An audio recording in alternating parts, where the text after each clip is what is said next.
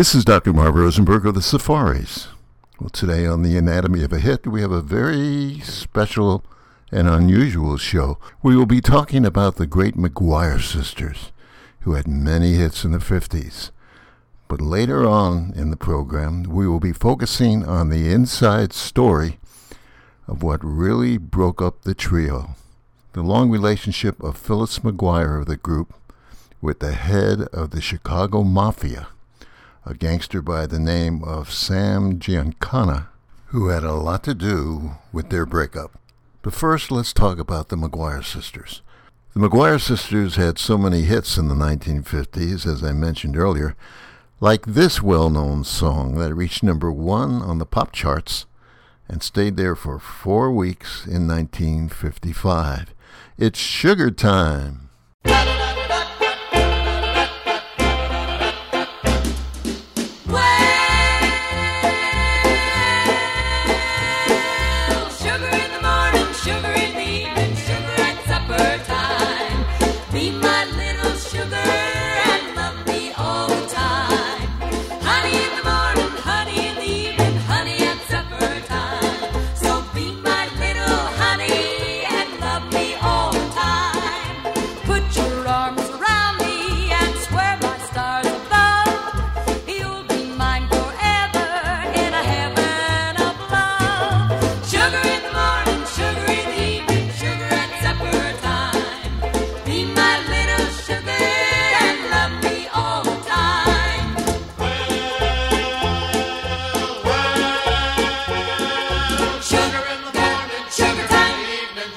that's my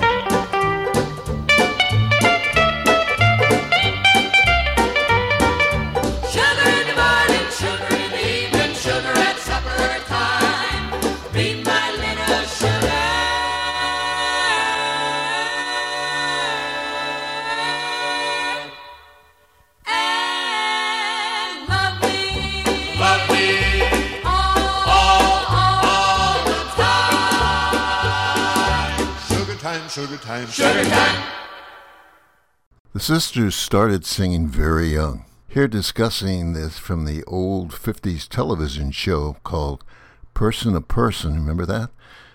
With the moderator Charles Collingsworth. They talk about their childhood. Listen. Well, now, how did you all get started? Did you form a family trio at an early age when you were kids? We've always just naturally sung together, ever since I can remember, I've always had the lead voice. Chris has had the low voice, and, and Dot next to the low voice. Uh, we started singing little church songs. When we got older, we sang in the church choir. And then after we grew up and we were teenagers, in the summertime, we would travel in church work and evangelistic singing. But then Collingsworth asks how they got their break. Did you, uh, uh, when did you really start in show business, as it were? Well, actually, we started uh, in show business. We came to New York uh, December 1st, 1951, and did the Godfrey Talents show.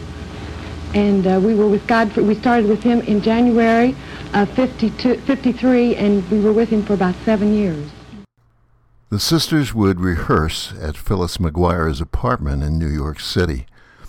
Dorothy McGuire had a child named Rex, who she would have to bring to rehearsals. It was hard to keep him quiet until he stopped, only when the girls would sing Jingle Bells. Listen. What about this young man of dots? Oh, let's go see him. They're in there now probably trying to keep him from crying. Actually, Charles, he really such a good little baby. Dorothy often brings him to rehearsal. Mm-hmm. And of course, it's quite a distraction. We don't get nearly as much accomplished. Hello, Rex. How are you, honey? We Hello, have... Rex. He doesn't look as though he's any trouble at all, Dorothy. No, he really isn't. Hi, Auntie. Hello. Charles, we have one trick at rehearsal. If he does start crying, we sing Jingle Bells and it stops it immediately. Let's try it. Even though he's not crying, I, I, let's see if we can get that reaction. Jingle bells, jingle bells, jingle all the way. Oh, what fun. Collinsworth then asked the girls the question that fans would always ask them. It's amazing how good they sing spontaneously. Here are the McGuires singing a song they perform at shows in a way to introduce themselves to their audiences. Do people always ask you how you got started? Yeah, That's one of the questions that we're asked most. And are you really sisters? Are you really sisters? Who is who? And how did you get started? Yeah. In our nightclub act, we do a, a little biography number, we call it, and we take uh, sort of our life story back to the ages of 10, and uh, we have a little song that we do in it. Oh, could you sing some of it? No. It, it takes 18 minutes. You want, you want it? No, just a little bit of it. Oh, we could do the first little part. Well, Something that we did. You know, okay. Chris, you give us the key. At All that right. age, when at that age, we, we felt that you really weren't professionals unless you had your own theme song. So this was the one we worked up. We are three little sisters, three little sisters, and you're the nicest folks we've seen. Now I'm Sister Dottie. And I'm Sister Phyllis. And I'm the one they call Christy McGuire. Oh, I like that. How how old were you when you when you started doing that? Oh, ten years, about Twelve ten. years old. The McGuires signed with Coral Records in 1952. They were so popular, they performed for five presidents of the United States Richard Nixon, Gerald Ford, Jimmy Carter, Ronald Reagan, and George H.W. Bush. And they even sang for Queen Elizabeth in London at the Royal Variety Performance of 1961. Following the footsteps of artists like Pat Boone, the Crew Cuts, and the Diamonds, the McGuire sisters also covered some of black doo-wop group songs following their footsteps. These white mainstream pop singers who took doo-wop black artist songs and recorded their versions was primarily for a white audience. So for example, do you remember this great doo-wop hit by the Moonglows?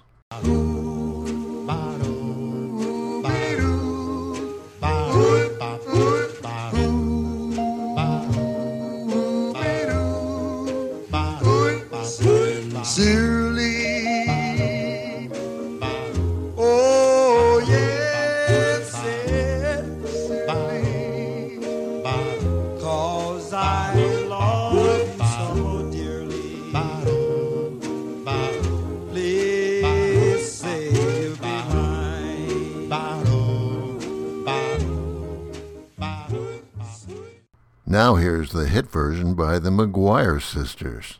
Their first big number one hit in 1955, which stayed at number one for 10 weeks. It's their version of Sincerely.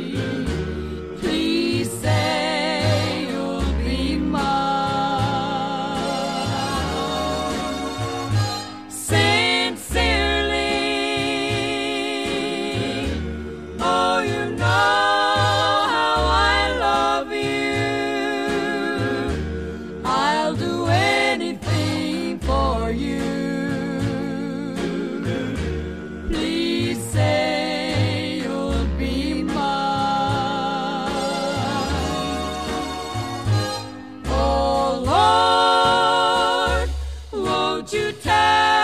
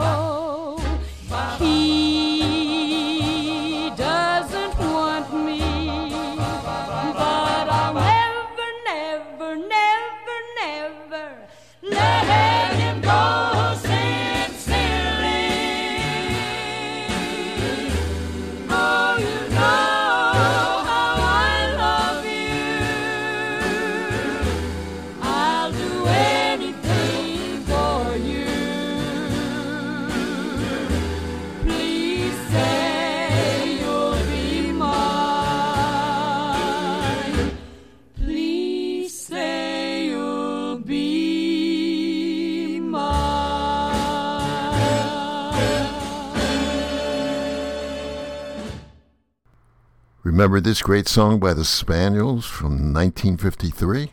Good night, sweetheart. Well, it's time to go. Good night, sweetheart. Well, it's time to go. I hate to leave you, but I really must say, oh, good night, sweetheart night. Well, the McGuire sisters did their rendition of the song, and it reached number 32 in 1956. It's Good Night, Sweetheart. Good night, sweetheart. Well, it's time.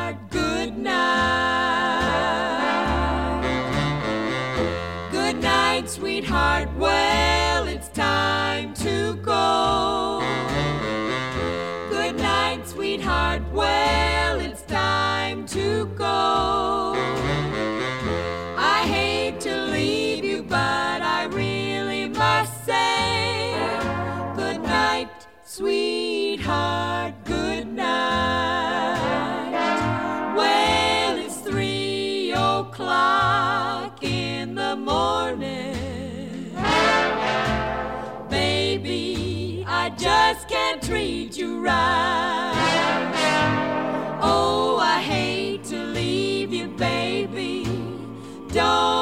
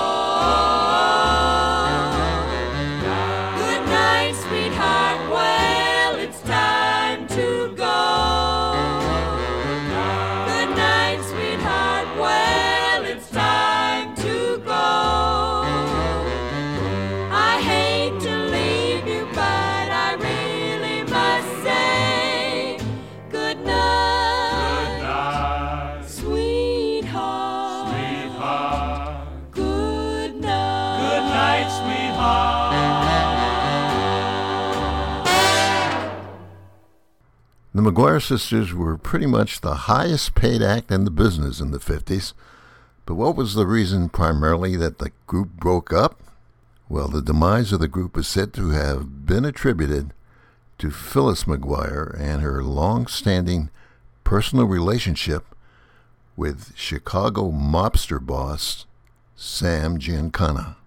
Reportedly, this is what led the group to being blacklisted in the entertainment business and broke up the trio. Sam Giancana was the Chicago crime boss who was involved with murders and control of government officials, unions, and other entities. And if you didn't go along with what Sam requested, you would end up with a horrific death. It has also been widely reported that during JFK's administration, Sam was involved with his association with the CIA in attempt to assassinate Fidel Castro. Castro had closed the casinos in Cuba, which was pretty much involved with Sam and organized crime. Well, this caused Giancana to lose a lot of money. However, it has been secretly reported that Kennedy canceled the plot at the last minute. Many think Sam was tied into the assassination of John F. Kennedy because Kennedy and his brother, Bobby, were working really hard to stamp out organized crime.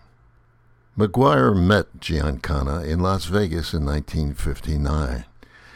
In a famous TV interview with the Barbara Walters special on ABC, Phyllis answered questions regarding her love life. Barbara had a one on one interview with her in the early 60s. First, Barbara asked Phyllis about her one and only previous marriage. Listen. You were married once, very briefly, when you were very young. Yes. And you've never married again. No. Why not? I mean, you can say you're married to your career, but you, your two sisters are married, have children. Well, it was a, it was a horrible mistake. It was hmm. just really a, a bad experience. I So that just- burnt you It forevermore? really, really, Really? I've been close, but when it comes to really making what I think is probably the most total, serious commitment in your life, um, I just get cold feet. Then Barbara got down to talking about the mobster boss, Sam Giancana, the love of Phyllis's life. She asked Phyllis if she knew who Sam Giancana was when she first started dating him. When you found out, though, did you try to break it up? Did you try to get out of it? A couple of times I thought because it was really hurting the career and it was it was really breaking my parents' heart. And I also had an ultimatum from my sister's husband that if this didn't end, that the trio would be over.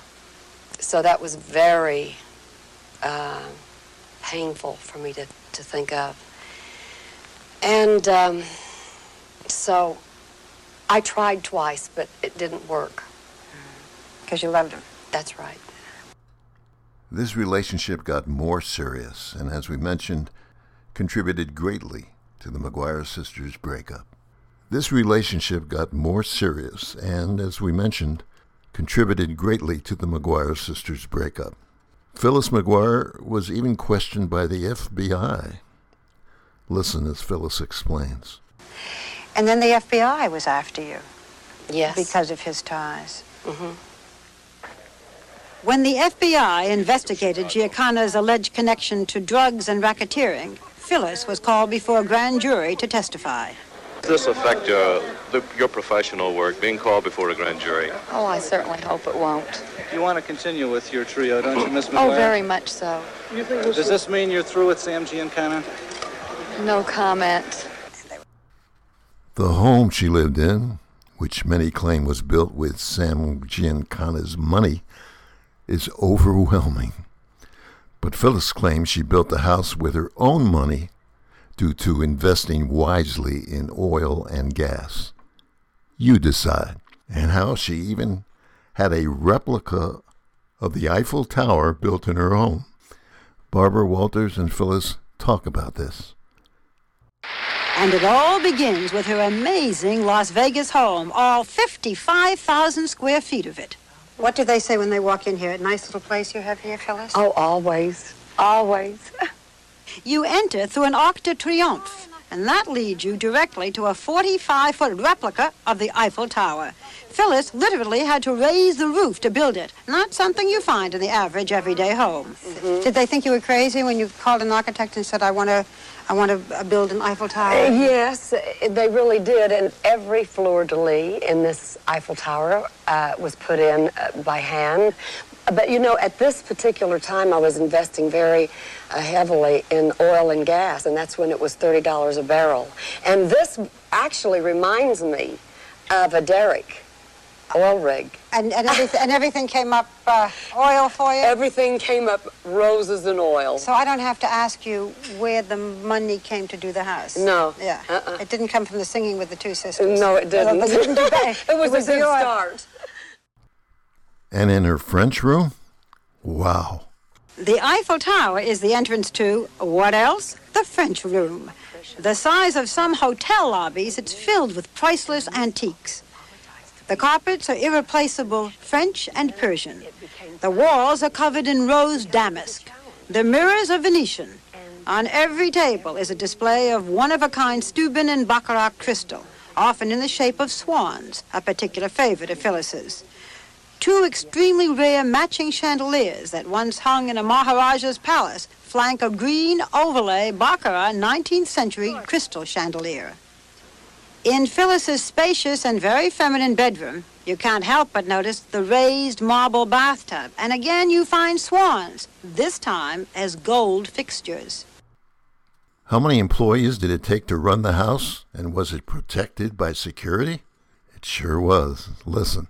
It takes 28 in help to keep up this luxurious lifestyle, and security is very tight. An armed bodyguard is always nearby. The windows are bulletproof, and iron shutters can drop down with a touch of a button. And her magnificent jewelry? Wow. Here's Phyllis explaining about her expensive ring. You have a jewelry collection that is one of the most magnificent in this country. I mean, people talk about Elizabeth Taylor. Yours is probably much more so. Um, and we asked you to put some of it on. That can we see the ring? Well, this ring is really quite spectacular. How big? How big is that ring?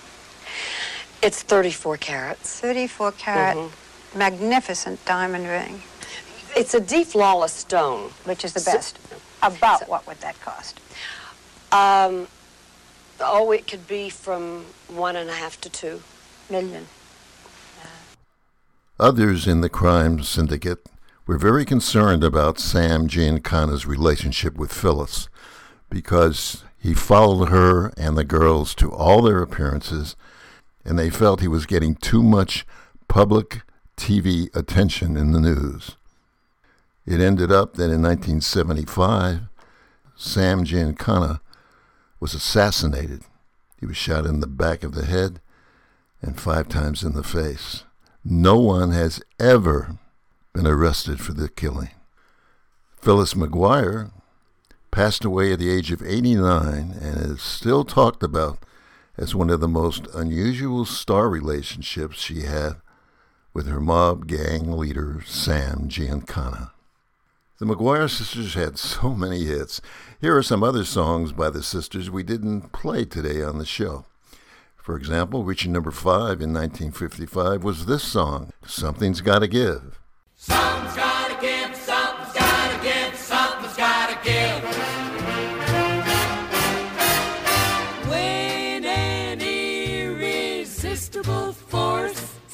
such as you needs an old immovable object like me, you can bet as sure as you live. Something's gotta give, something's gotta give, something's gotta give.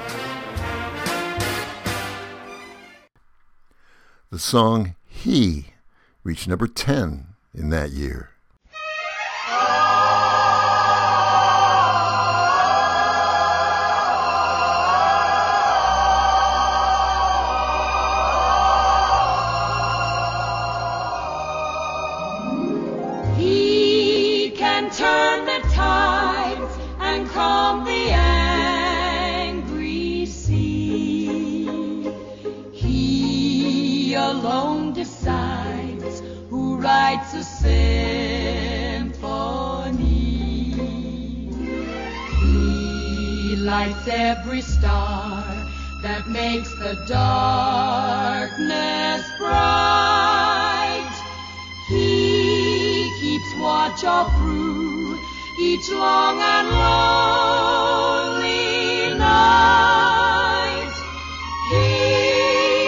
Finds the time to hear a child's first prayer. Here's the McGuire sisters with their rendition of that great song, You Belong to Me.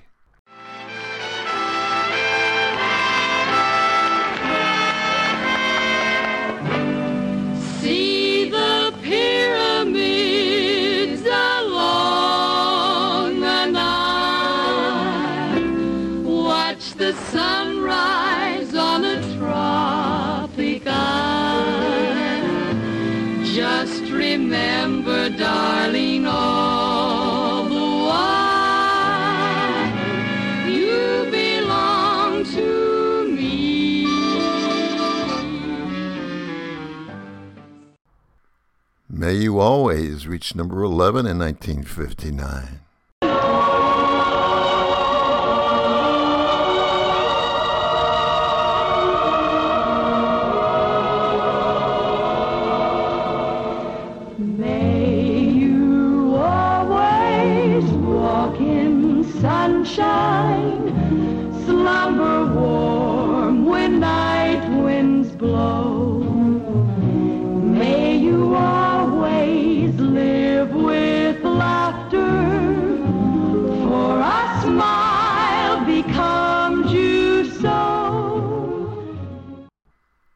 1961, they reached number 20 with Just for Old Time's Sake.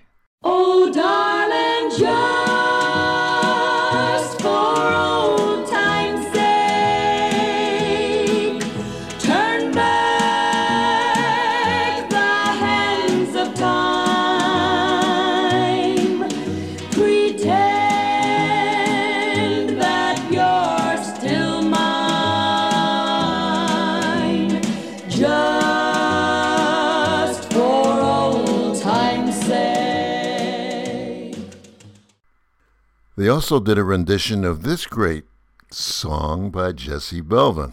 Remember this one?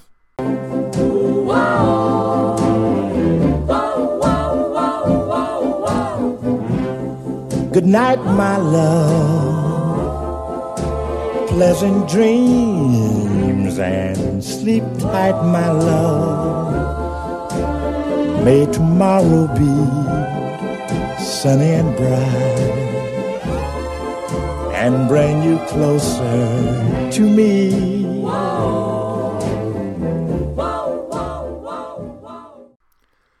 Well, here are the McGuire sisters with their version of Good Night, My Love.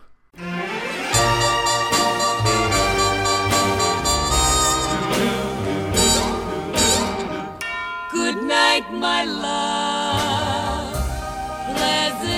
Dreams and sleep tight, my love. May tomorrow be sunny and bright and bring you closer to me.